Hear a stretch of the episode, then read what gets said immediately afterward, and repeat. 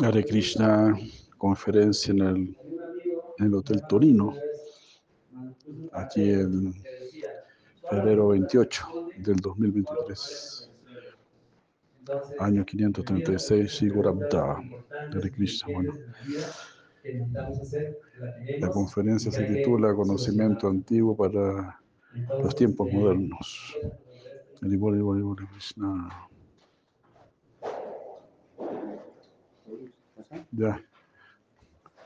Gracias. Le damos la bienvenida al maestro espiritual, se llama Kali Gurudeo Turanda Charya Maharaski.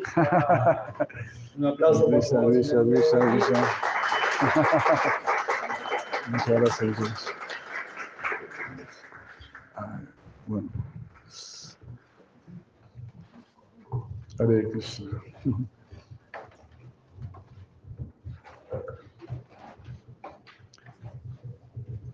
Muy buenas tardes, muy buenas tardes. Muchas gracias por venir.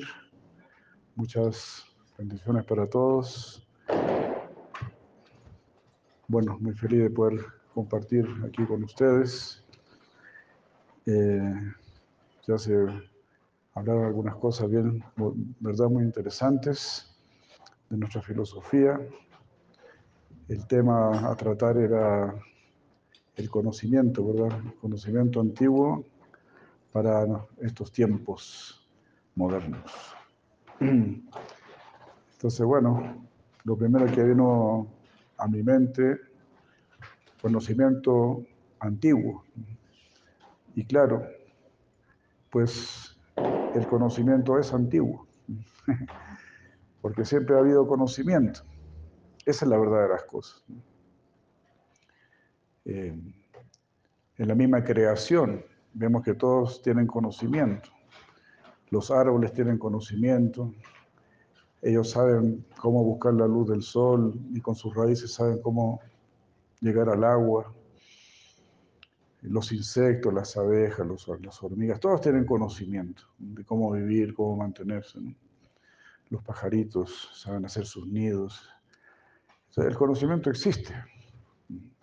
Entonces, ¿cómo, si nosotros vemos que hay conocimiento en los animales, en los insectos, en las plantas, ¿cómo es que el ser humano no, no iba a tener conocimiento? Por supuesto que también había conocimiento para el ser humano. Y eso es lo que se explica en las antiguas escrituras. Por ejemplo, en la India. En la India la palabra conocimiento es Veda. Y Veda existe desde siempre. Si uno va a la India y pregunta cuándo aparecieron los Vedas, van a decir, no, esto es- siempre estuvo ahí. Uno va, a la, uno va a la India y encuentra, bueno, como en todo el mundo, en realidad, ¿no? No solamente en la India, encontramos eh, arquitecturas antiquísimas, como las mismas pirámides, Machu Picchu, o tantos lugares, pirámides en Latinoamérica también, que muestran una, una ciencia maravillosa, una ciencia sutil, un conocimiento que tenían los pueblos antiguos, nuestros antepasados, de la astronomía, la astrología, la medicina, en este caso también la arquitectura, la ingeniería, cosas tremendamente sorprendentes. Eh, Entonces, cuando uno estudia objetivamente la historia del hombre. Eh, va a ver que siempre hubo sabiduría, siempre hubo conocimiento. Ah, se desentierran eh, civil- civilizaciones enteras, los arqueólogos desentierran y para encontrar más, más arquitectura, más sabiduría en todo el mundo. Entonces, esa es una prueba objetiva de que siempre ha habido conocimiento, siempre ha habido sabiduría. Bueno, yo siempre cito también el ejemplo de la Biblia, porque ahí se dice que en el principio de la creación Dios le habla al hombre, a Adán y Eva. Entonces no es que No es que ellos llegan aquí a este mundo sin saber nada, sin entender nada. Y en la historia bíblica se dice, bueno, aquí está este árbol de la ciencia y del bien y del mal. Claro, aparte de este árbol está todo el paraíso. Yo les doy todo un paraíso. Ah, pero si ustedes quieren investigar por ustedes mismos y eso, bueno, aquí está el mundo de la ciencia, del bien y del mal. Pero también está toda esta otra sabiduría que yo le estoy entregando. Y eso es lo que sería el Veda, el conocimiento. Y cuando se analizan estas culturas antiguas, siempre uno se lleva la sorpresa de que había un conocimiento superior al que tenemos ahora. Ahora estamos así como muy sorprendidos, alucinados con nuestra tecnología, pero no es una tecnología de verdadera calidad, porque es una tecnología que contamina el mundo, que desgasta el mundo, no solamente la tierra, el aire, los elementos, sino que también nos desgasta a nosotros. Estamos todos estresados, eh, así, ¿no? tensos, insatisfechos, endeudados. Entonces no, no, no, estamos creando una sociedad feliz. También al mismo tiempo es una sociedad que no tiene una visión de futuro para el espíritu, para la vida. Solo se habla de consumo, solo se habla, se habla de tener cosas, pero no hay ninguna proyección, como digo, para nuestra vida, para nuestra existencia. Es decir, para ser más concreto, ¿qué va a pasar con nosotros más allá? ¿Hacia dónde estamos proyectando nuestra vida? Porque una vez que nosotros dejamos estos cuerpos nosotros seguimos existiendo. Ya en esta misma vida has dejado muchos cuerpos. Tenías un cuerpo de bebito, tenías un cuerpo de, de niñita, de niñito, ¿no? Entonces, hemos dejado muchos cuerpos, pero seguimos viviendo. Entonces, de la misma manera, cuando a uno le toca salir de este cuerpo, pues uno ve su cuerpo ahí y uno sigue viviendo. Y uno, se pregunta ya, ¿y ahora qué va a pasar? No? ¿Para dónde me van a llevar? Entonces, todo eso es una ciencia, un conocimiento que uno debe tener. Y ese conocimiento existe, ese conocimiento está eh, en posesión de los antiguos.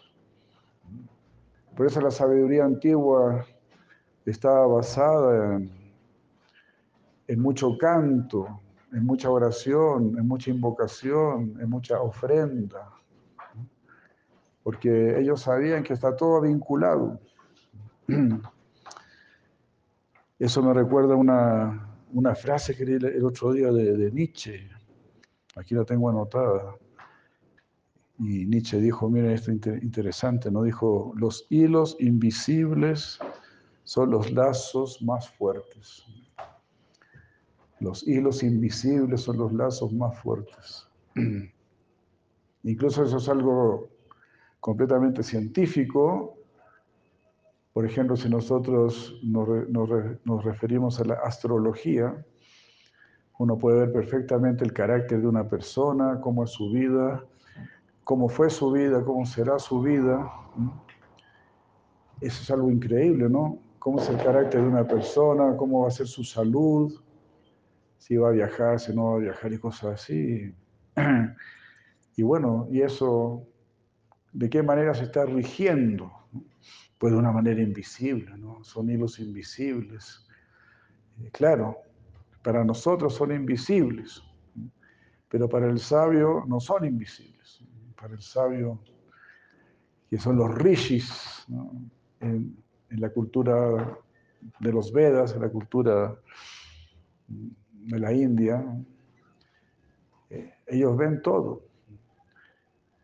Y también de eso se trata, que nosotros veamos, que nosotros entendamos.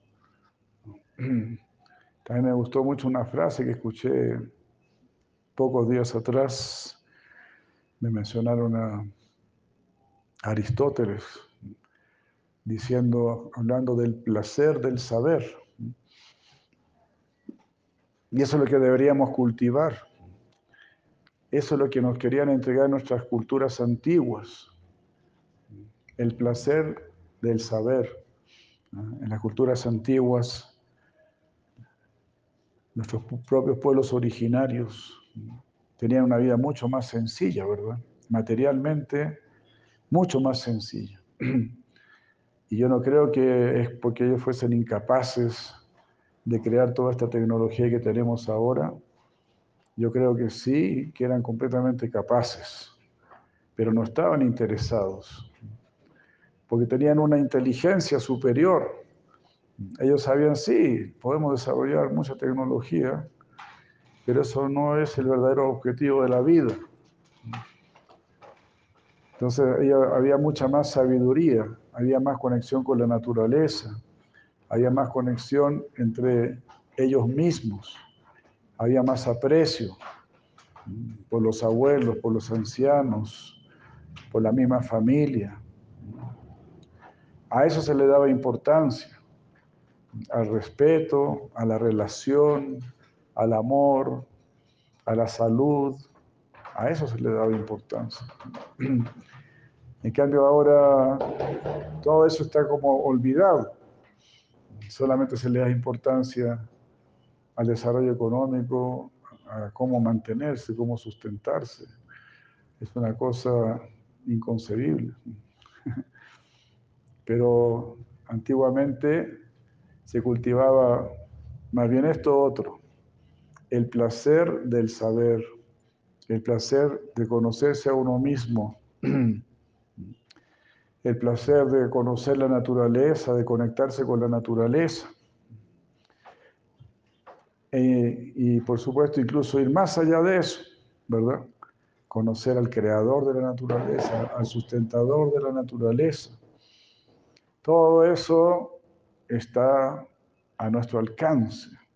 Nosotros tenemos esa posibilidad de volvernos personas sabias. Ese en realidad es nuestro deber. Tenemos toda la, potencialidad para, para entender la verdad absoluta y para vivir en armonía con la verdad absoluta. Como dijeron recién aquí los devotos, no, es necesario ir a los Himalayas o, renunciar, hacer una, una gran renuncia, sino que justamente el arte, el verdadero arte de la vida es estar siempre avanzando hacia nuestra liberación, hacia, hacia nuestra autorrealización. Ese es el verdadero arte de la vida, ya sea uno hombre, mujer, cualquier, en cualquier ocupación que uno se encuentre, uno tiene que estar siempre conectado eh, con la vida, con la naturaleza, eh, con los seres. Debemos tener siempre una, una visión interior de mucho respeto, de mucho aprecio, de mucho agradecimiento. Porque la verdadera sabiduría proviene del corazón, no proviene de, del cerebro. Eh, y, esto me hace recordar también otra frase que me gustó mucho de, de este caballero Alberto, Albert, Albert, Albert Einstein. aquí, aquí, aquí lo tengo, ¿ah? porque... Mira, mira qué bueno que dice acá. El aprendizaje es experiencia. El verdadero, el verdadero aprendizaje te lo da la experiencia. Lo demás es información. Entonces, la experiencia es, por supuesto, lo que tú has vivido, lo que tú has experimentado, es decir, lo que tú has sentido, lo que ha llegado realmente a tu vida, ¿verdad? Esa es la experiencia. Y ese es el verdadero aprendizaje. lo que llega a nuestro corazón, lo que se siente en nuestro corazón. Y por lo tanto la sabiduría proviene del corazón, proviene de tu experiencia, de lo que tú estás sintiendo. Lo demás es información. Si tú no lo has experimentado, si tú no lo has vivido, eso está en el plano racional, en el plano intelectual. La sabiduría es aquello que se ha vivido, aquello que tú lo vives, que tú lo sientes. La sabiduría es algo que tú no lo puedes dejar, porque ya es parte tuya. Vamos a dar un ejemplo completamente sencillo, ¿no? completamente básico. Yo podría decir que bañarse, ¿no? Bañarse todos los días es un principio de sabiduría. Una persona que no se baña no es una persona muy, ¿no? Bueno, espero que aquí todos se bañen para no tener problemas. Entonces eso ya se vuelve una sabiduría, se vuelve un hábito, se vuelve un hábito. Y uno aprende a vivir en ese nivel superior, porque uno está experimentando, uno está creciendo ahí, me vino otra, otra, otra frase, otra frase muy buena también. Hemos tenido varios pensadores aquí eh, y no los aprovechamos. Y cuando uno escucha todas estas frases, uno siente una satisfacción en su espíritu. Ahí están entregando unas hojitas por si quieren hacer preguntas después. Muchas gracias.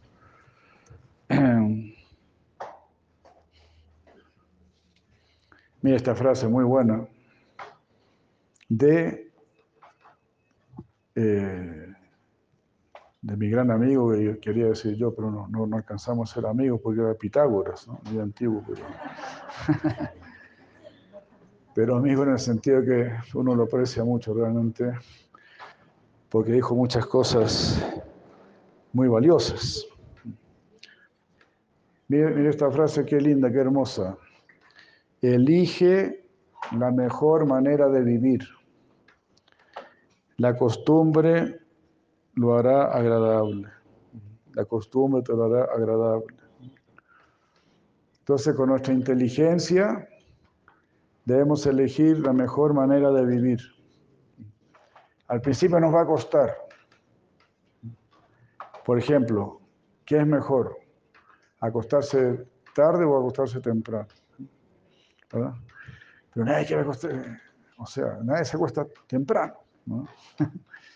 ¿Y qué es mejor, levantarse tarde o levantarse temprano? ¿Y qué es mejor, tomar una cerveza o tomar un jugo de fruta? ¿Qué es mejor estar todo el día sentado o hacer un poco de ejercicio? Salir a caminar y cosas por el estilo.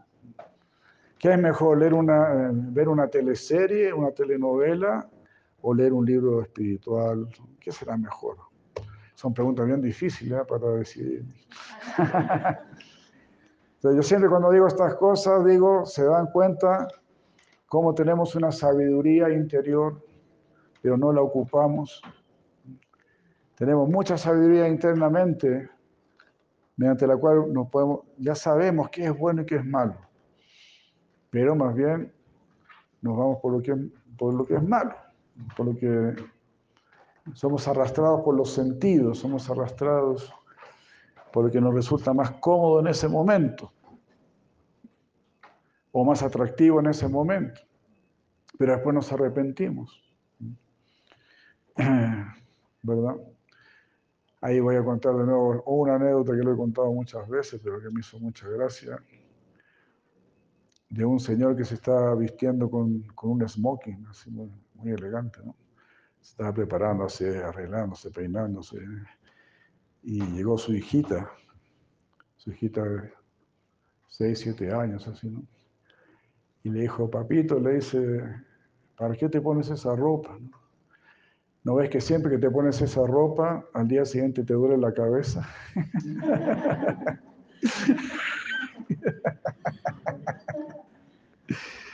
Lo encontré genial, ¿no? Una sabiduría natural, ¿no? y hasta los niños la tienen. Claro, este hombre debió haberse sacado, ¿verdad?, el, smoking y, debió haberse quedado en la casa. Por supuesto que no lo hizo. Y por supuesto que al día siguiente habrá pensado, mi hijita tenía razón, ahora cómo me saco este dolor de cabeza. Entonces hay que tener cierto tipo de, cierto tipo de heroísmo, cierto tipo de heroísmo para, para decidir, sí, voy a hacer lo que es mejor. Cuando uno decide lo que es mejor, ahí está utilizando su inteligencia. Hay una lucha entre la mente y la inteligencia. En la filosofía de los Vedas se hace esa diferencia. ¿Qué es la mente y qué es la inteligencia? La mente es la que quiere disfrutar a ciegas. Simplemente quiere entregarse ahí a los placeres, a, las primeras ocurrencias. Y la inteligencia está ahí tratando de frenar, no, no hagas esto, no hagas esto otro. Pero muchas veces no le hacemos caso a la inteligencia. Y por eso los que siguen en eh, vidas espirituales hacen votos, hacen promesas. Eso es lo que está diciendo aquí Pitágoras. Elige la mejor manera de vivir. Al principio te va a costar. También Krishna dice eso en el Bhagavad Gita. En el Bhagavad Gita Krishna dice, eh, en general los placeres en, este mundo al principio son dulces como la miel, pero después se vuelven amargos como el veneno. Ah, en cambio, si tú, dice Krishna, si tú actúas con verdadera inteligencia y actúas en una plataforma de bondad, en una plataforma de armonía, entonces al principio, claro, lo, vas a encontrar un poco amargo, porque uno no está acostumbrado a la disciplina, al orden, a restringirse. Pero después se vuelve dulce como la miel. Después uno, uno se siente muy bien, ¿no? uno se, hasta se felicita, ¿no? uno se, se a quebrar el brazo. y qué bien que estuvo, estuve bien, de, qué bueno que, que, tuve un fin de semana saludable, ¿no? que me pude escapar un poco, acostarme temprano, levantarme temprano parece que no es tan grave hacer algo así.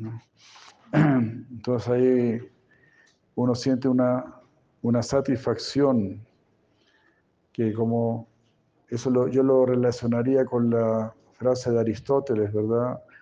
El placer del saber. Es decir, el placer de actuar con sabiduría. Y así eran nuestras culturas antiguas, la cultura de los de los ancianos. Y eso también me trae a mi recuerdo, me dijeron que unos jóvenes, y creo que fue aquí mismo, ¿ah? me parece que fue aquí mismo en Bolivia, ¿no? que eh, fueron a estudiar eh, agricultura y todo, ¿no? Fueron a estudiar a la, a la universidad. Que con esto vamos a ayudar a nuestros a nuestros abuelos, a nuestros ancianos, porque eran de una, una etnia, ¿no?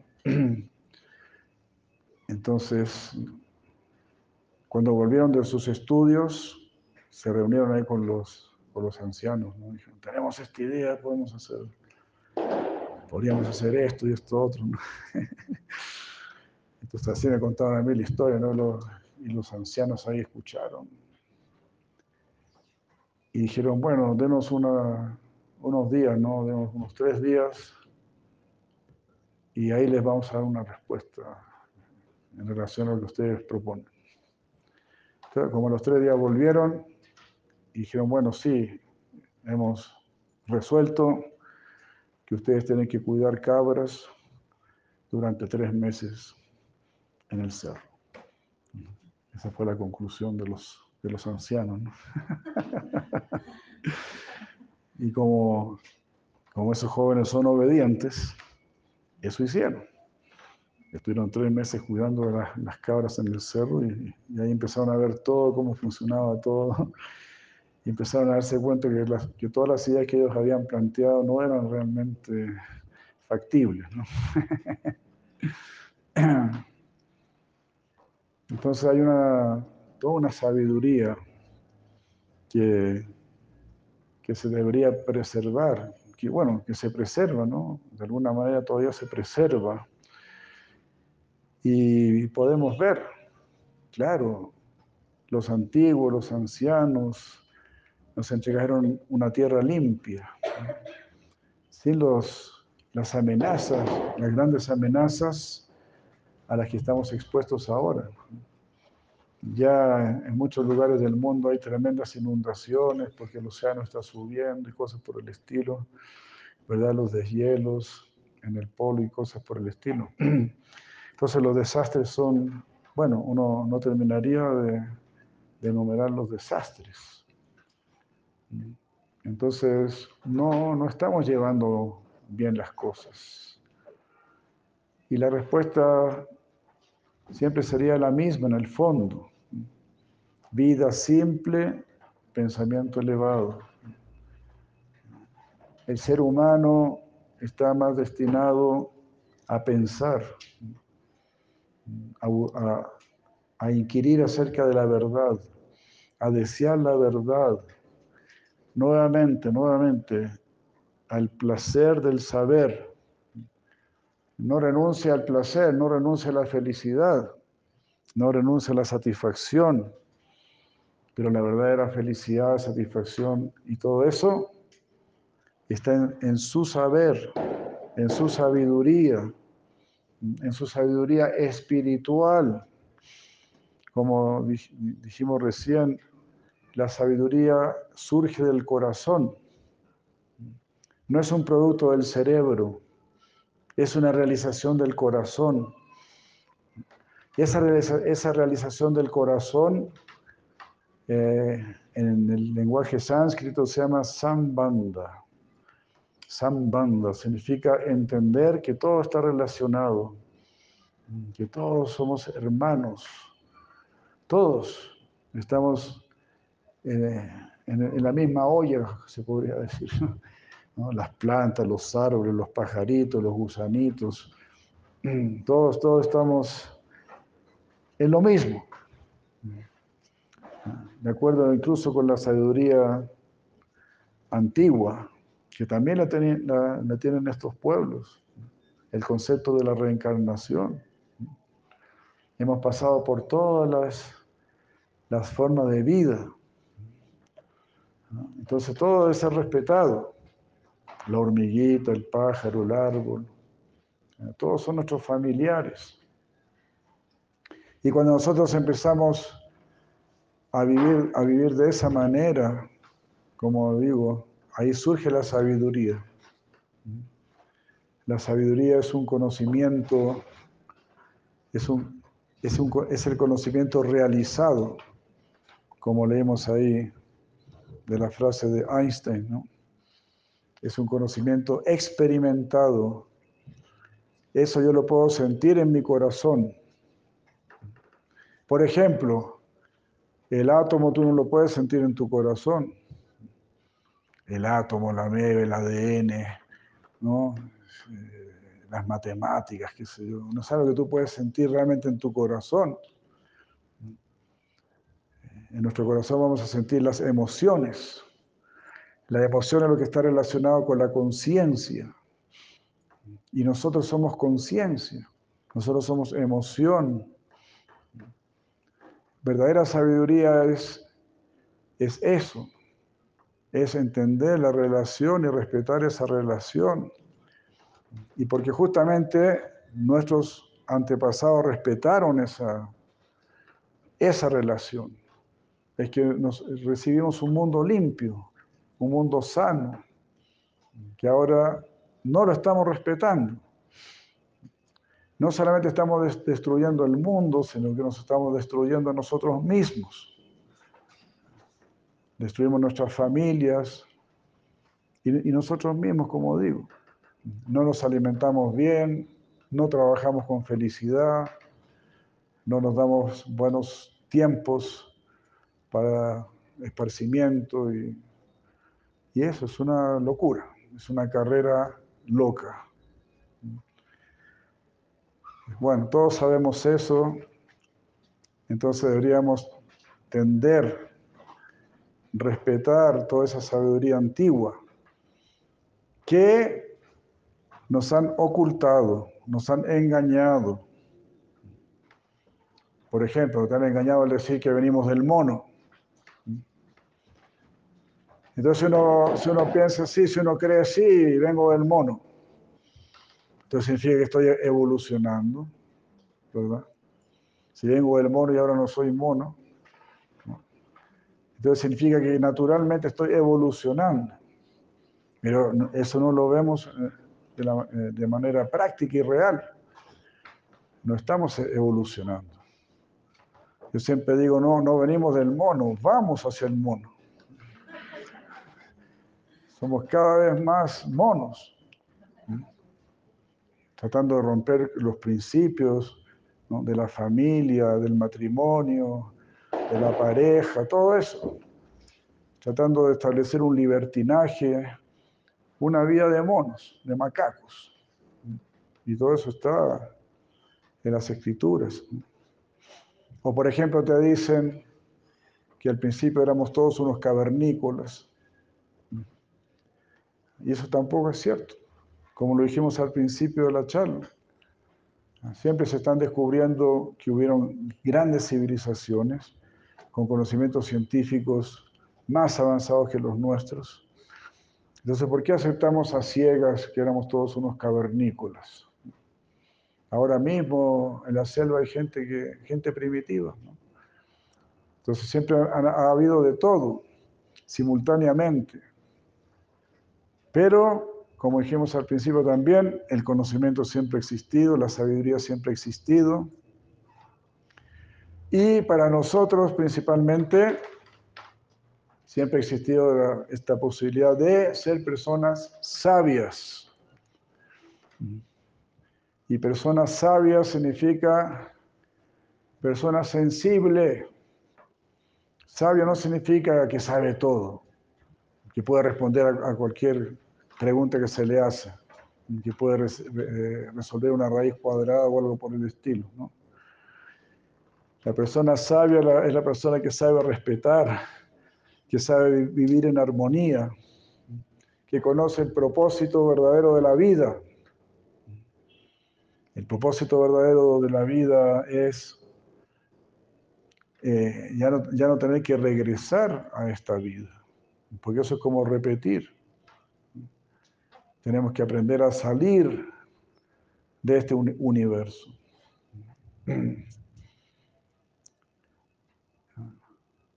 En sánscrito el universo llamado Anda. Y Anda también significa huevo. Entonces estamos dentro de un huevo. Y uno tiene que salir del huevo. Esa es la, realidad de las cosas. Eh, también Krishna dice eso en Bhagavad Gita, que él está poniendo la vida en el universo. Y este universo es mi vientre, dice el Señor Supremo. Por supuesto tenemos que salir, tenemos que nacer. Cuando el amor se vuelve lo más importante para nosotros, ahí es cuando vamos a nacer. Ahí es cuando vamos a salir de este universo.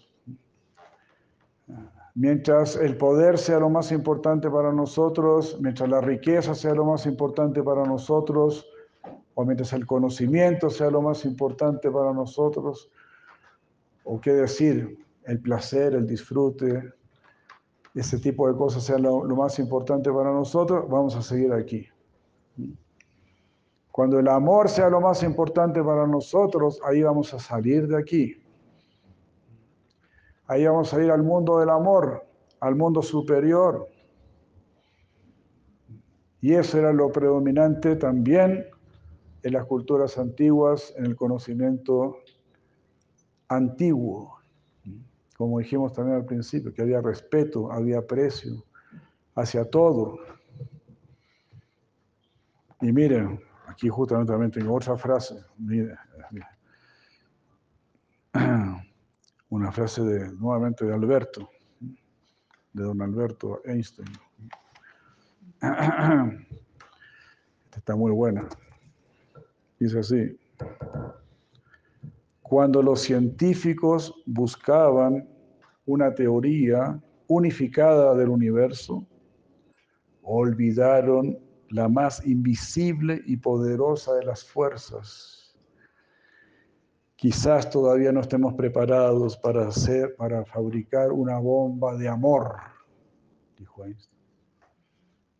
Fabricamos muchas bombas y que esas bombas son horribles. Nos hemos vuelto en tremendos, tremendos criminales. La verdadera ciencia sería fabricar una bomba de amor, dijo Albert Einstein. Y continuó diciendo, una bomba de amor capaz de destruir todo el odio, el egoísmo y la avaricia que asolan el planeta.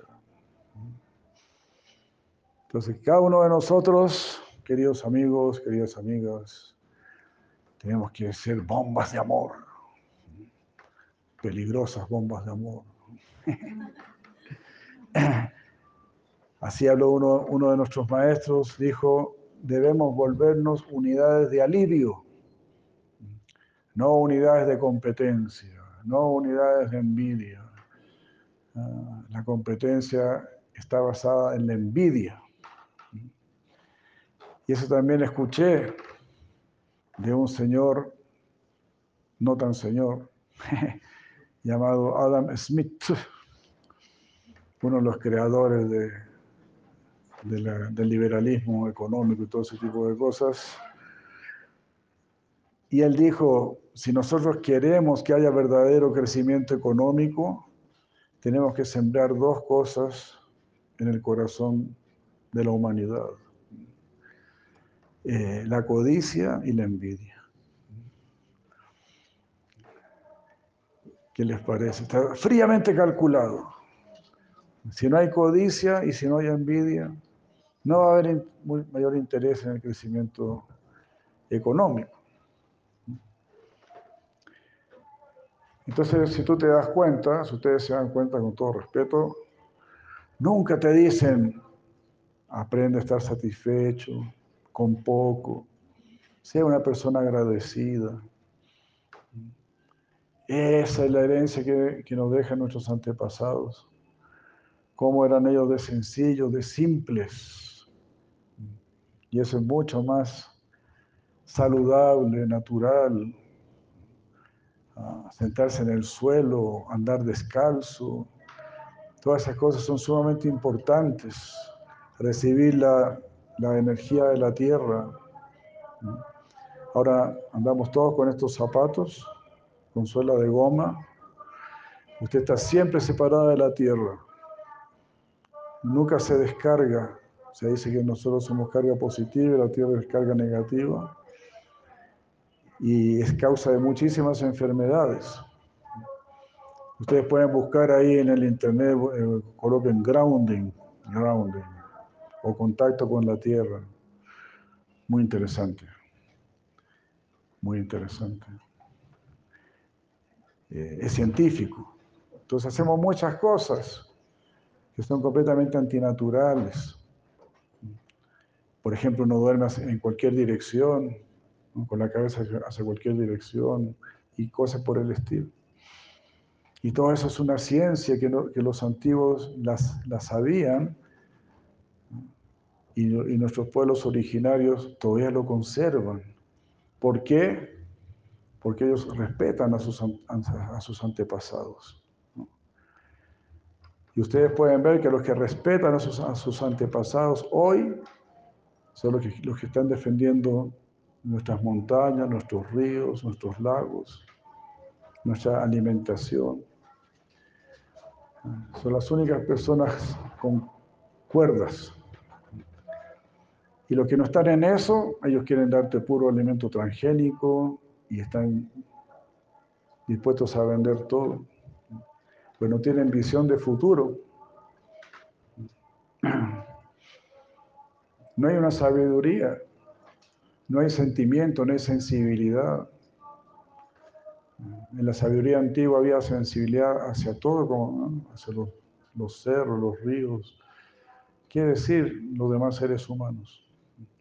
Bueno, eso es sabiduría. Sabiduría es sensibilidad. Sabiduría es capacidad de amar. Sabiduría es conocerse a sí mismo. Cuando tú te conoces a ti mismo o a ti misma, conoces a todos los demás. Ahí realmente nos descubrimos. Ahí realmente nos damos cuenta que somos todos almas. Todo esto también lo está diciendo el Señor Krishna en el Bhagavad Gita. Vida Vinaya Sampane Brahma Negavihastini. Sunichaiva Pakkecha Pandita Samadarshinaha. Ah, así está diciendo Krishna. Pandita Samadarshinaha significa el pandita, el que tiene verdadero conocimiento, tiene una visión ecuánime hacia todos, a, a todos los ve por igual. Solo está viendo las almas. Esa es sabiduría. Esa verdad que llega a tu corazón y que queda ahí impregnada en tu corazón. Esa es la invitación de los sabios. Que nos elevemos, que seamos mejores personas. Eso es lo más importante. Antes que saber esto, esto, otro, esta información, esta otra información. Eso es solamente una distracción que no sirve para nada. Incluso Jesucristo dijo, simplemente sean buenos. Él dijo así, sean buenos como mi Padre es bueno. Uno nunca está diciendo que Dios es un gran matemático, un gran físico, un gran químico. Sabemos que sí. Él es un gran físico, un gran químico, un gran electricista, todo eso. Pero uno nunca dice eso, nunca, no, claro, los, los, masones dicen, sí, Dios es el gran arquitecto. Pero lo más importante para nosotros es que Dios es amor, ¿verdad? Eso es lo que hermanos nos importa. Eso es lo que más apreciamos en el Señor Supremo. Él crea todo este universo. Pero más que apreciar este universo, apreciamos cuando Él nos invita a salir de este universo. Como también dijo Jesucristo, tu alma es más grande que el mundo. Tienes que salir de este universo. El universo es fome. Si viajas a Marte, ahí están todos aburridos también. No creas que ahí lo están pasando muy bien, ¿no? Los que están en Marte quizás están mirando la Tierra, vamos a hacer un cohete para ir a la Tierra. Quizá ya está mejor la cosa. Yo siempre digo eso, ¿no? Mucha gente de, Latinoamérica viaja a Europa para maravillarse con Europa y muchos europeos vienen más bien para acá. Entonces yo siempre digo así, los aviones se cruzan, ¿no? Eh, ¿Para dónde vamos a buscar la felicidad? Ah, yo estoy, yo vengo de Bolivia, estoy yendo a París. Ah, nosotros estamos yendo a Bolivia.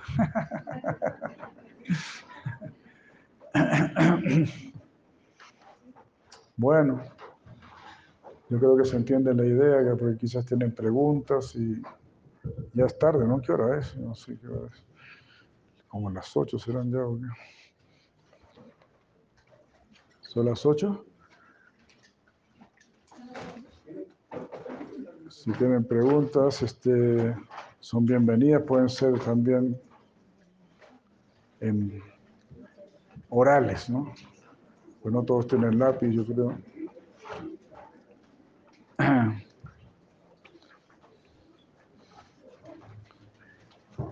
Entonces, todas estas culturas antiguas nos enseñaron la simplicidad, la sencillez.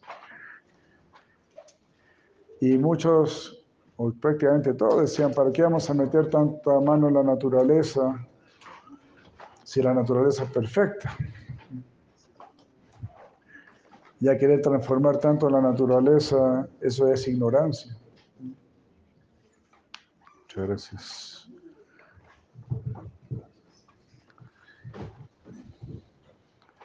Bueno, como de costumbre hay muchas preguntas.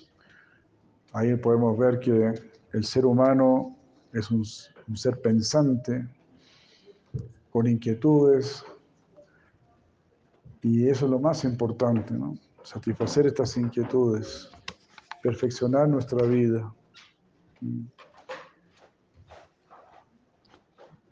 ¿Desde cuándo se conoce esta sabiduría en los países de, Latinoamérica?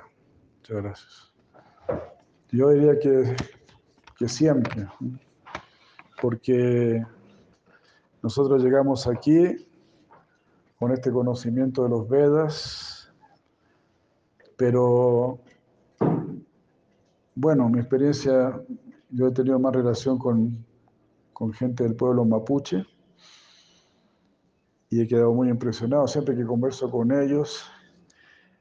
Y ellos también me dicen, wow, es lo mismo.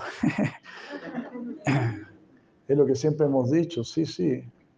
Entonces, claro, hablamos de la reencarnación, hablamos del karma. Ellos, ellos me dicen, sí, nosotros originalmente éramos vegetarianos. Y una de las cosas más sorprendentes que escuché hace poco de un líder de ellos, me dijo que nosotros también cantamos el, mantra Om. Nosotros quedamos de una pieza, como se dice, ¿cómo es eso? Sí, estas son cosas que, que hace, en los últimos 20 años les estamos revelando a las demás personas, al hombre blanco, ¿no? Pero nosotros también cantamos el Om. El sonido Om, ¿no? Muchos, ya todos lo conocen, yo creo, ¿no? El, Om. Y le preguntamos, ¿y, ¿y, para ustedes qué es el Om? Dijo, bueno, es el sonido de la creación, es el sonido original, de donde todo proviene. Entonces es increíble. ¿Desde cuándo existe esta sabiduría? Bueno, claro, también hay niveles más grandes, como ya para saber, por ejemplo, quién es Dios, cómo llegar donde Él. Ese tipo de sabiduría que ya lo abarca todo, eso lo, trajo nuestro maestro espiritual. Sila Prabhupada llegó al occidente en 1965 a la edad prácticamente de 70 años. Eh, así, era más o menos como yo, yo tengo 70 años. Pero todo lo que él hizo fue completamente místico y, maravilloso porque él llegó sin un centavo prácticamente a Estados Unidos y en 10 años abrió 108 templos en el mundo inició a más de 5.000 discípulos, construyó templos en la India y todo. O sea, fue una revolución espiritual maravillosa porque él empezó cantando debajo de un árbol, solito, pero se encontró con todos esos jóvenes de, esa época que estaban muy frustrados, ¿verdad? Los hippies, ¿verdad? nuestro maestro espiritual decía, nosotros no somos hippies, somos happies. A los hippies los transformaron en happies.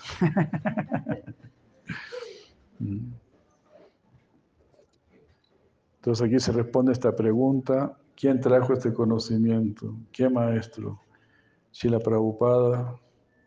Bueno, también otros maestros también habían venido antes, especialmente Europa como Bon Maharaj, que estuvieron en, Alemania, en Inglaterra.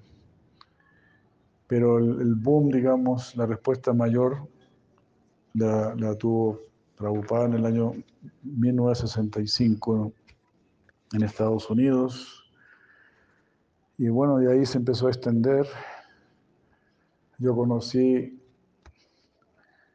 eh, este, esta escuela en, en, el año 73 yo vivía en Buenos Aires. Yo tenía 21 años, entonces ahí conocí. Y también a Bolivia también. Como, ¿En qué año llegó a Bolivia más o menos? Prabhu, la Kirtan.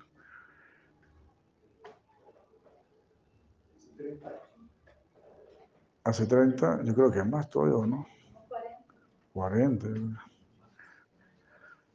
Sí, aquí también la conciencia de Cristo tuvo una, un, un éxito muy, muy grande.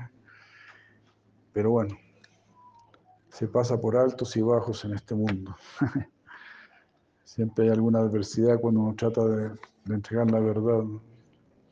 ¿Cómo podemos encontrar el equilibrio entre la vida espiritual y la vida terrenal, los placeres y momentos de felicidad terrenales? Eh, sí, esa es justamente la ciencia del Bhagavad Gita. Eh, simplemente haz tu trabajo como una ofrenda al Supremo.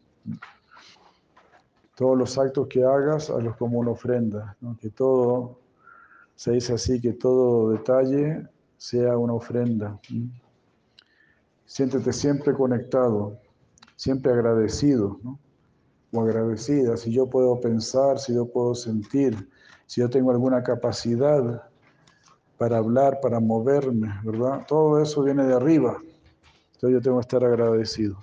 Bueno, como hay muchas preguntas, voy a hacer bien lo más, pues son preguntas muy profundas, ¿no? ¿Qué tan, ¿Qué tan malo es el egoísmo si no afecta a terceros? Por supuesto, si no afecta a terceros, yo diría que no es egoísmo. es un hecho que uno tiene sus propias necesidades y uno tiene que atender sus necesidades. Pero también parte de mi mayor necesidad es la amistad, las buenas relaciones, llevarme bien con los demás. Es una gran necesidad emocional que tenemos. Entonces uno no tiene solamente que fijarse, ah, necesito esto materialmente para estar bien, porque estamos acumulando muchas cosas. Como una vez nuestro maestro espiritual dijo, si tú colocas un saco de trigo en una esquina, los pajaritos van a venir, van a picar un poco de trigo y se van a ir. Pero si pasa un hombre por ahí, va a ir a buscar la camioneta y se lleva el saco de trigo para su casa. Esa es la diferencia. También me contaron hace poco, me contaron que una vez Gandhi había terminado de, de comer, entonces Nehru, que después fue el presidente de la India, o, era presidente en ese momento ya, le trajo un, jarro de agua ¿no? que sacó del río para que se enjuagaran las manos. Y Gandhi le dijo, ¿por qué sacaste tanta agua? Le dijo, no, no era necesario tanta agua. Dijo, bueno, pues hay todo un río, ¿no? no importa, ¿no? Y Gandhi le dijo, no, pero quizás esa agua le puede servir a un agricultor más abajo. Entonces, todo ese tipo de, ese pensamiento, esa conciencia ¿no? tan maravillosa, es la que deberíamos cultivar. Y eso nos vuelve personas felices. Cuando tú das una caridad, cuando tú ayudas a alguien, sientes felicidad. Aunque no quieras, uno, uno hasta siente miedo. Hoy me siento feliz cuando doy, quizá me voy a volver loco y voy a dar todo. Así que uno a veces se esfuerza más por ser malo que por ser bueno. Porque uno se da cuenta que cuando es bueno, se siente mejor. Y cuando hace cosas buenas, se siente mejor. Como dijimos también, si te acuestas temprano, si comes sano, si hablas de una buena manera, si tratas de tener un buen carácter, todo eso a uno le hace sentirse mejor. Bueno, disculpen que uno no puede este, responder todo plenamente, pero no. Entonces, claro, que todo acto tuyo sea una ofrenda. De esa manera se equilibra la vida espiritual con la terrenal. Y claro que uno se puede dar placeres y felicidad terrenales, entre comillas, claro, de hecho, una vez a mi maestro espiritual le preguntaron, ¿cuál es la meta de la vida? Él dijo, la meta de la vida es disfrutar, pero ustedes no saben cómo hacerlo. Por eso yo les he venido a enseñar.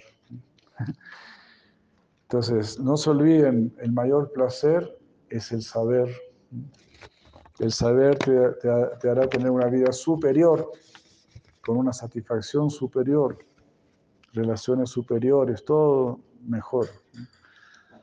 No estamos en contra del disfrute y del placer. De hecho, para nosotros, Dios, Krishna, es, ¿no? es llamado el supremo disfrutador, el gran disfrutador, y nos invita a disfrutar con Él.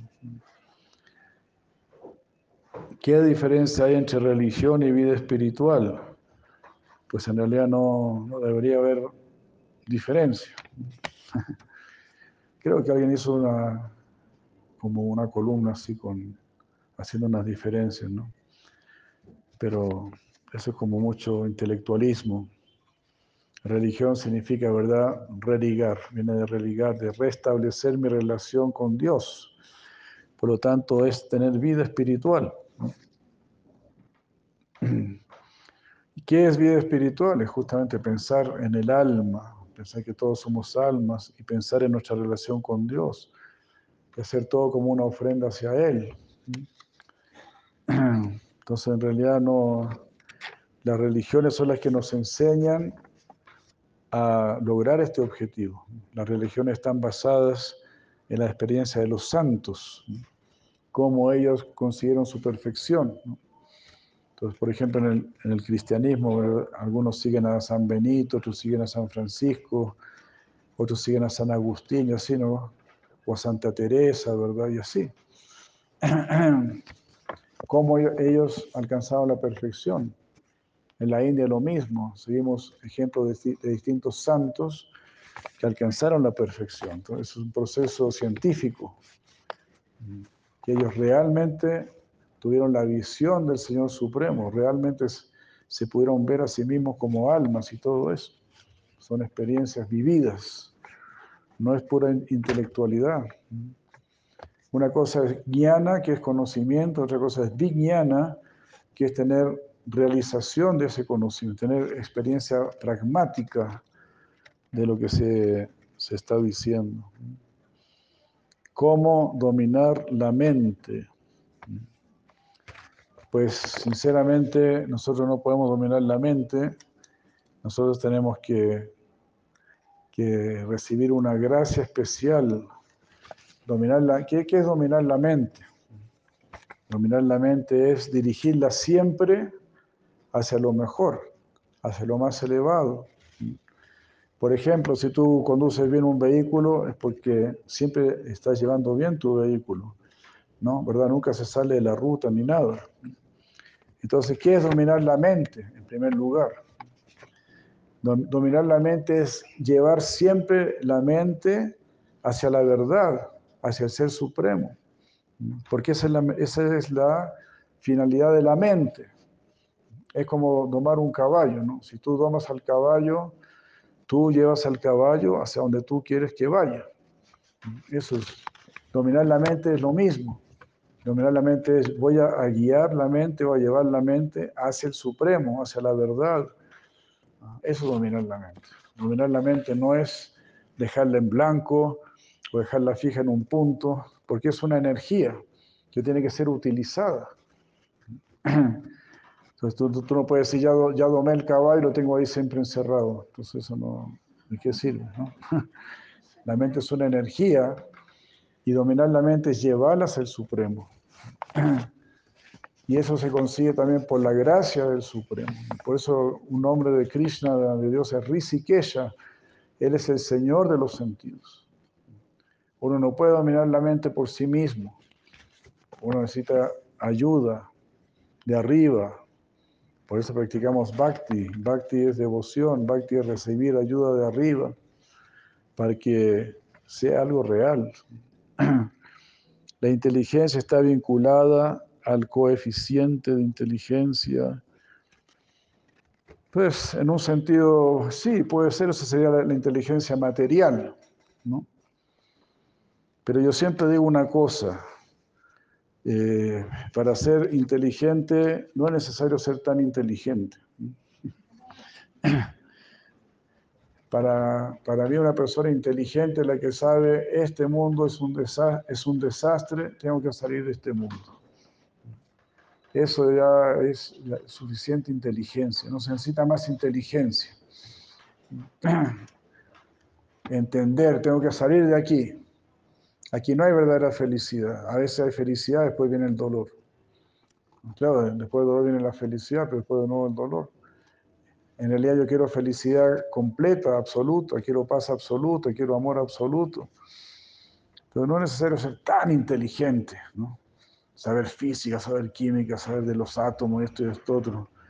Bueno, pero eso no, no salva a nadie, ¿no? Yo doy el ejemplo de una persona que está presa y le dicen, bueno, ahora llegó un abogado muy bueno que te puede sacar de aquí. No, no, no me interesa, estoy estudiando los barrotes de la, de la cárcel. Esto, esto tiene una aleación de metales muy interesante que antes no había descubierto. Y otro va a decir, no, yo tampoco quiero salir de aquí porque encontré que en mi, en mi colchón hay una nueva especie de piojos que yo no conocía y los estamos investigando aquí con un amigo. algo así, estamos en esta cárcel del mundo material y de repente llega alguien y te dice, salga de acá, ya claro, salgo de acá. Que hemos de tener, tener a, a tener tantos títulos y cosas de este mundo. La idea es salir de este mundo. Entonces, claro, mucho, mucho coeficiente intelectual, eso es para el conocimiento material, que no es de lo más importante. ¿Cuáles son los principios más importantes en los que coinciden las principales filosofías y o religiones para tener una vida sana y feliz? Bueno, en general todos van a decir cultivar el amor por Dios, ¿verdad? Y todos van a decir ser una persona honesta, veraz, eh, leal, cumplidora, fiel, ¿no? Seguir los principios morales y éticos. Esa es la base de todas las religiones. Después ya hay otras diferencias, ¿no? Por ejemplo, para nosotros es muy importante el ser vegetariano, el, ofrecer los alimentos y ese tipo de cosas que no todas las, religiones aquí lo promueven, ¿no? Pero si uno empieza a, hilar más finos, uno se da cuenta eso es muy importante. ¿Cómo yo voy a tener amor por Dios si me estoy comiendo sus propias criaturas? Y cosas así por el estilo. ¿Cuáles son sus consejos para los más jóvenes? Uy, qué maravilla, que nos conozcan. Acérquense lo más posible a este conocimiento, a esta sabiduría que es maravillosa. Conozcan el Bhagavad Gita. El Bhagavad es el canto del Señor. conozcan esto. No piensen que uno no puede ser sabio todos podemos ser sabios, todos podemos trascender, todos tenemos que hacer eso, todos. Para eso hemos recibido estos cuerpos humanos, los cuerpos más elevados para hacerlo más elevado, no solo para sentarse a mirar televisión o que te muestren las noticias, pasó esto, pasó esto, otro, bueno, ¿y qué? ¿En qué te cambia la vida? Más bien te llenas de temor, de ansiedad, de frustración. Busca esas noticias que son importantes para tu ser. Cómo uno se puede formar, cómo uno puede trascender. Todo ese conocimiento está. Y no es difícil. Es muy fácil en realidad. Especialmente en esta era, en la era de Kali en que estamos, por el simple hecho del proceso de cantar los santos nombres, el, el mantra Hare Krishna, que es muy simple Hare Krishna, Hare Krishna, Krishna Krishna, Hare Hare, Hare Rama, Hare Rama, Rama Rama, Hare Hare. Y cultivar este conocimiento, fácilmente uno va a ir entendiendo todo, porque todo está basado en el sentido común. No es una filosofía toda compleja, un conocimiento seco, no. Es el conocimiento natural de tu espíritu, que lo vas a entender todo mediante tu sentido común. Si tú hablas acerca de amor, ¿qué es, el, qué es el más, lo más importante? ¿Por qué tú eres no una, ¿cómo? ¿Cristiano? ¿Por qué tú eres no una cristiana? Sí, nosotros también somos cristianos, claro que sí. Hasta me atrevería a decir que somos de los mejores cristianos. Yo siempre digo que buscando al mejor cristiano encontré a mi maestro espiritual. En él, en él vi que hacía todo lo que Jesucristo había dicho, o todo lo que la Biblia dice. La Biblia dice que el nombre de tu Señor sea cantado desde que sale el sol hasta que se esconde. Orad sin cesar. Y eso es lo que nos decía nuestro maestro espiritual. Y siempre nos tenía cantando el santo nombre, todo el día. Entonces, yo no veo nada que nosotros hagamos que sea contrario a la enseñanza de Jesucristo.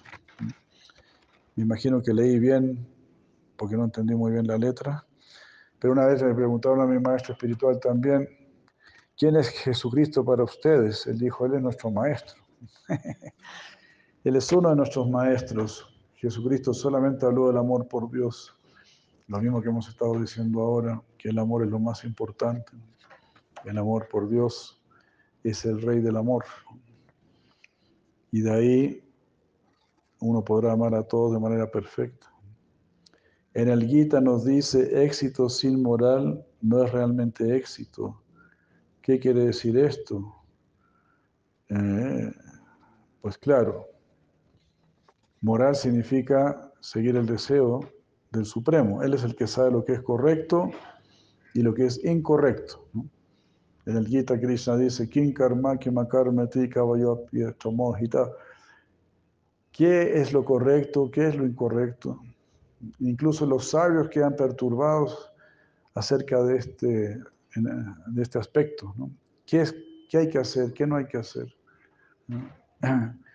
Yo te voy a decir lo que tienes que hacer para que te liberes de toda ansiedad, le dice Krishna. Eh,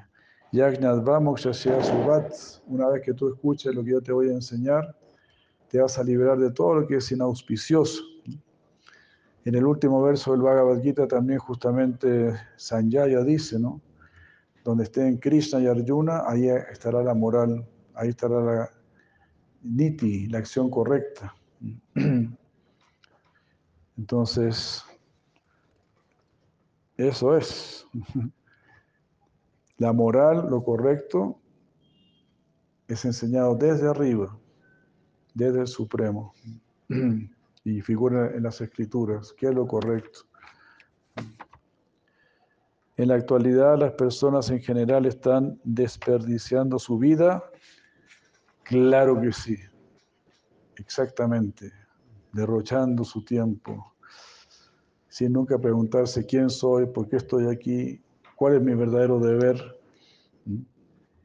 Hay dos tipos de deberes. Uno se llama Dharma y el otro se llama Paradharma. Tenemos deberes en este mundo, como también dijo el mismo Jesucristo también dijo, ¿no? Dad al César lo que es del César y a Dios lo que es de Dios. Entonces, dar al César lo que es del César, eso sería Dharma. Dar a Dios lo que es de Dios, eso es para Dharma, ese es el deber superior. Tenemos deberes en este mundo. Claro, tenemos que cuidar nuestra, familia, nuestro propio cuerpo, nuestra salud, y tenemos que responder en nuestro trabajo, ¿verdad? Pero tenemos un deber superior al mismo tiempo, que es cultivar el amor por Dios. Y si uno no hace eso, está desperdiciando su vida, porque pudiendo haber alcanzado la perfección, no lo hizo, pudiendo haber trascendido, no lo hizo, se quedó en este mundo. Entonces tenemos que cuidarnos mucho de eso, de no perder nuestra vida en las entretenciones superficiales de este mundo. ¿Cómo salimos del resentimiento que nos crearon mm. en Bolivia. Bueno, como dijo Chaitanya Nitai, somos todos almas espirituales.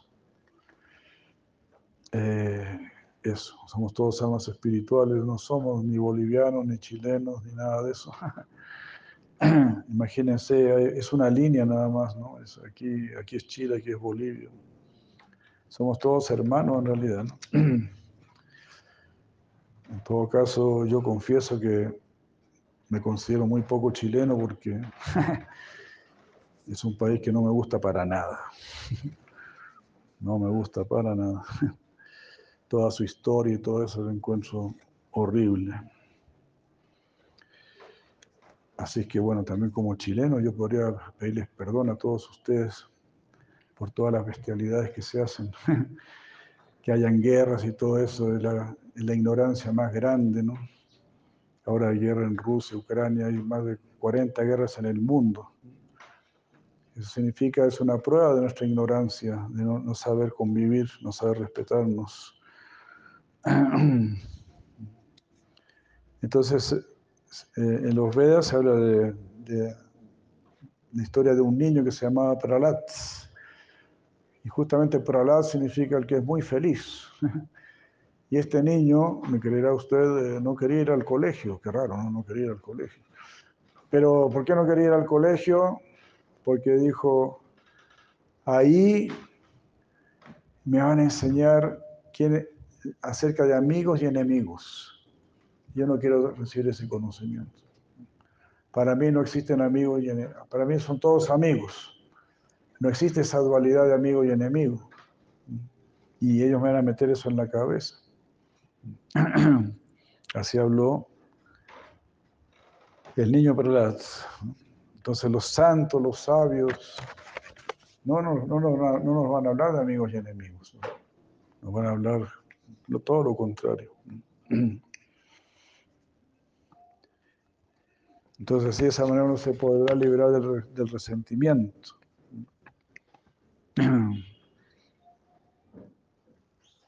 ¿Qué nos podría decir sobre los tropiezos? A veces con la misma piedra en este camino del conocimiento y de las austeridades. Claro, sí se dice, ¿no? Que el, hombre es el único animal que tropieza siempre con la misma piedra, ¿no? O que tropieza dos veces con la misma piedra.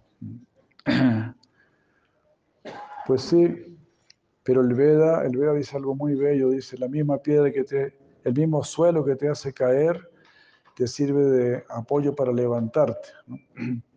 Entonces uno tiene que aprender de, ese tropiezo para que no vuelva a acontecer. Y justamente uno también va a ver, en este mundo siempre va a estar tropezando. Así que me quiero ir a un lugar donde ya no tenga que estar tropezando. y por eso es que uno quiere salir de este mundo. El Veda dice, Padam, Padam, Yad Padam. En este mundo a cada paso hay peligro. Uno muchas veces dice, ya no me voy a equivocar más. Ya no voy a cometer ningún error porque siempre sufro o hago sufrir a otros. Ahora me voy a cuidar mucho, voy a ser muy atento. Y termina de decir eso y ya cometiste otro error. que a uno se le escapa de las manos, ¿no? Entonces este mundo es así. Y también Krishna dice, también dice eso, ¿no? Sahayan karma kaunteya sadosham. Dice Krishna, tan pronto tú comienzas una acción, ya estás cometiendo algún error. Pero aún así no dejes de actuar, porque la acción, la acción te va a perfeccionar si actúas con sabiduría, si actúas tratando de aprender siempre. Y las austeridades Austeridad es, llevar una vida con más inteligencia y no entregarse tanto a los caprichos. Y la austeridad principal en esta era es muy simple, simplemente cantar el mantra Hare Krishna ser vegetariano, ofrecer el alimento. Son austeridades muy, muy simples, pero con enormes resultados. ¿Por qué miramos defectos y no virtudes? Muy bien, ¿no? Justamente quizá le podemos echar la culpa a don Adam Smith. Siempre hay que buscar algún culpable, ¿no? bueno, eso es por la naturaleza, ¿no? La envidia. Eh, en general, creamos sociedades basadas en la envidia, en la competencia.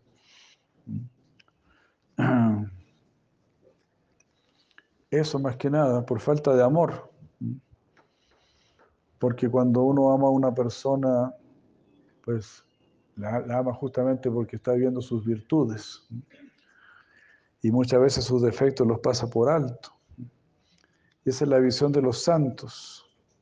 Los santos prácticamente solo ven nuestras virtudes y tratan de animar esas virtudes, de fortalecerlas. Porque eso es lo que va a eliminar después nuestros defectos.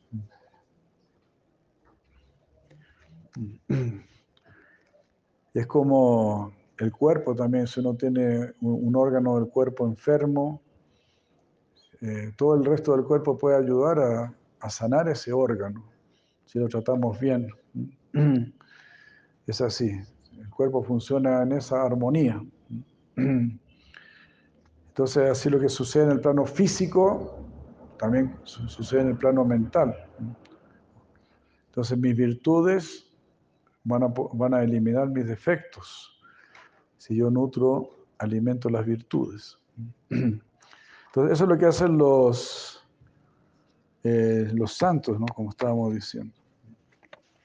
Los santos ven nuestras virtudes y tratan de animarlas más y más y que de ahí vayan ganando terreno sobre lo malo.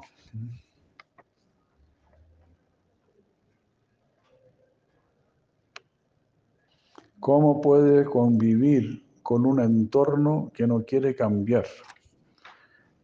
Muy bueno, ¿no? Buena, son todas muy buenas preguntas. Entonces yo siempre digo también lo siguiente, ¿no? Eh, no es necesario cambiar el mundo, tratar de cambiar todo el mundo, sino que tú crea tu mundo. Nosotros podemos formar, crear nuestro mundo porque cada uno tiene su mundo. Está el mundo de los artistas, el mundo de los científicos, el mundo de los comerciantes, el mundo de los, deportistas, está el mundo de los marihuaneros, distintos tipos de mundos. Entonces uno decide en qué mundo quiere vivir. Así lo hemos hecho nosotros.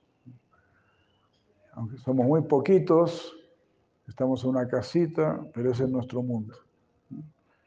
Ahí tenemos nuestras reglas, ahí tenemos nuestra vida, ahí vivimos como nosotros queremos vivir, teniendo al Señor Supremo como el centro de nuestra vida, ofreciendo los alimentos vegetarianos, cantando los santos nombres, leyendo el Bhagavad Gita. Nosotros no le podemos pedir a todo el mundo que haga eso. Si nos ponemos a esperar a que todo el mundo haga eso para nosotros también hacerlo, no. Ahí no. pasarán más de mil años, muchos más. Entonces Gandhi dijo una frase muy linda, dijo, sé tú el cambio que quieres ver en los demás. Sé tú el cambio que quieres ver en los demás. Entonces así de a poquitito eh, se va cambiando. Bueno, si los demás no cambian, ¿qué, se va a hacer?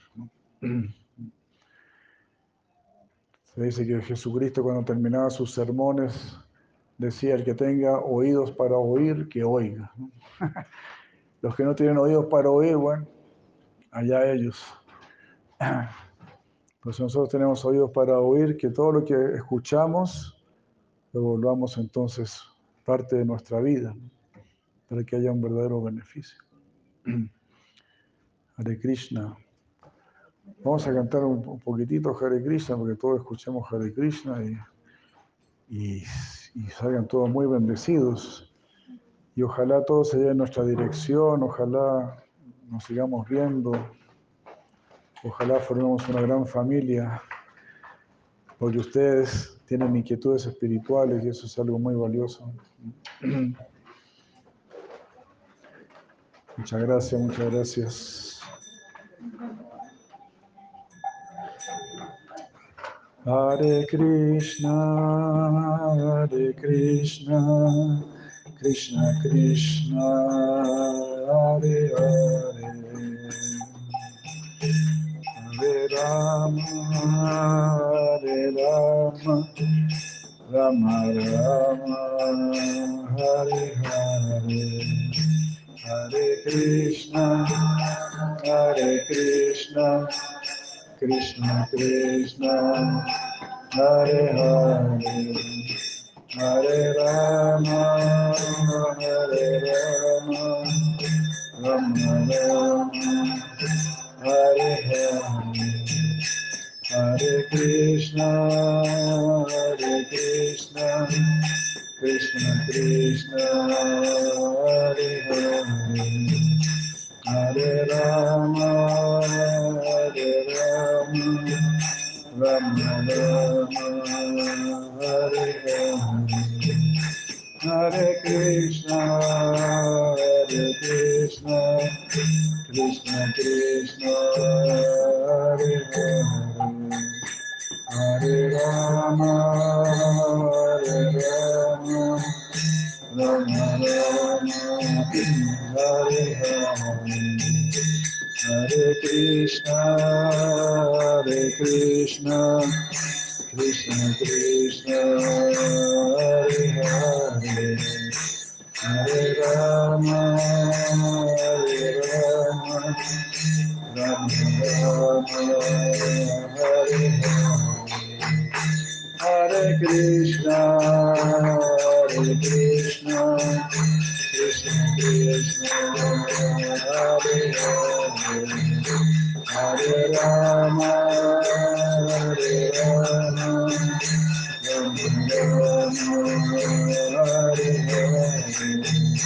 Hare Krishna Hare Krishna Krishna Krishna Hare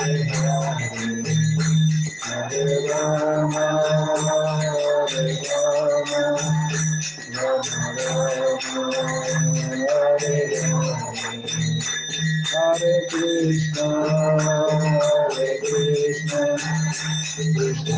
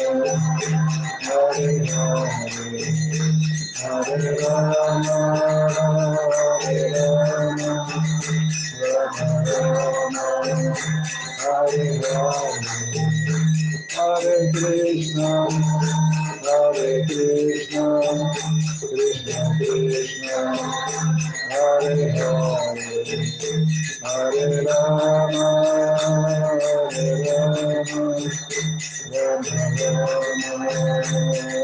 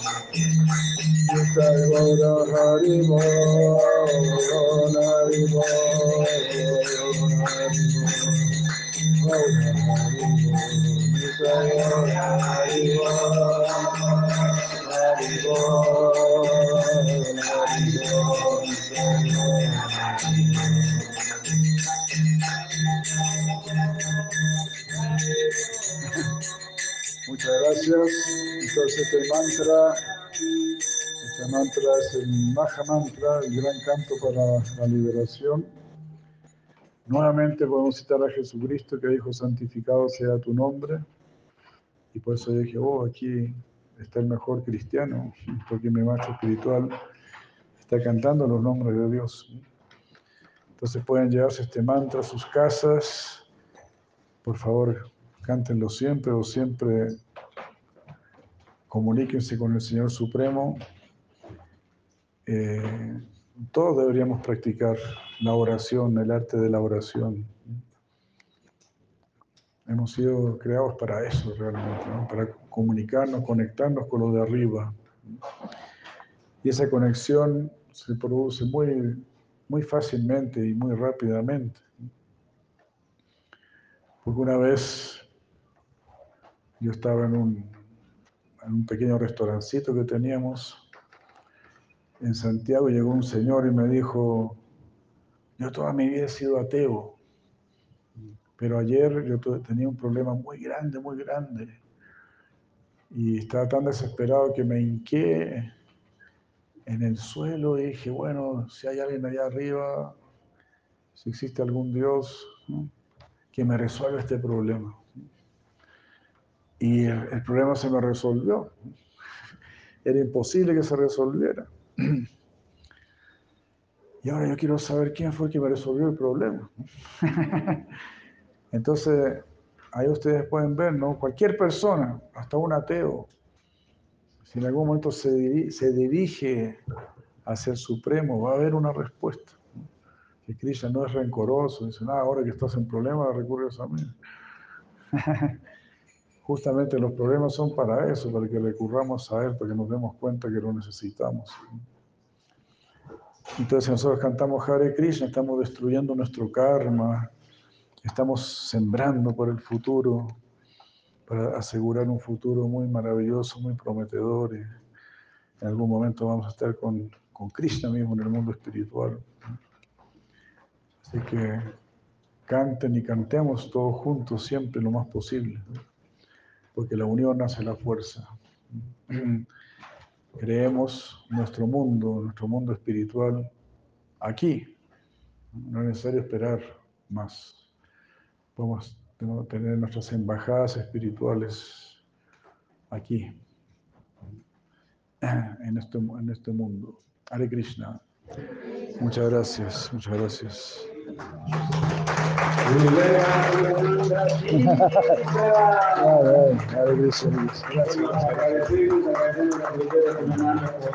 Gracias. Y bueno, también a ustedes les agradecemos por su presencia. El día 7 tenemos un, lindo festival. Están invitados, por supuesto, a participar. Entonces vengan, eh, los vamos a recibir de todo corazón. Eh, tenemos, tenemos, también preparado una comida, un bocadito ofrecido al Señor Krishna, al salir van a recibir. Y bueno, les deseamos buenas noches, muchas gracias, hasta otra oportunidad.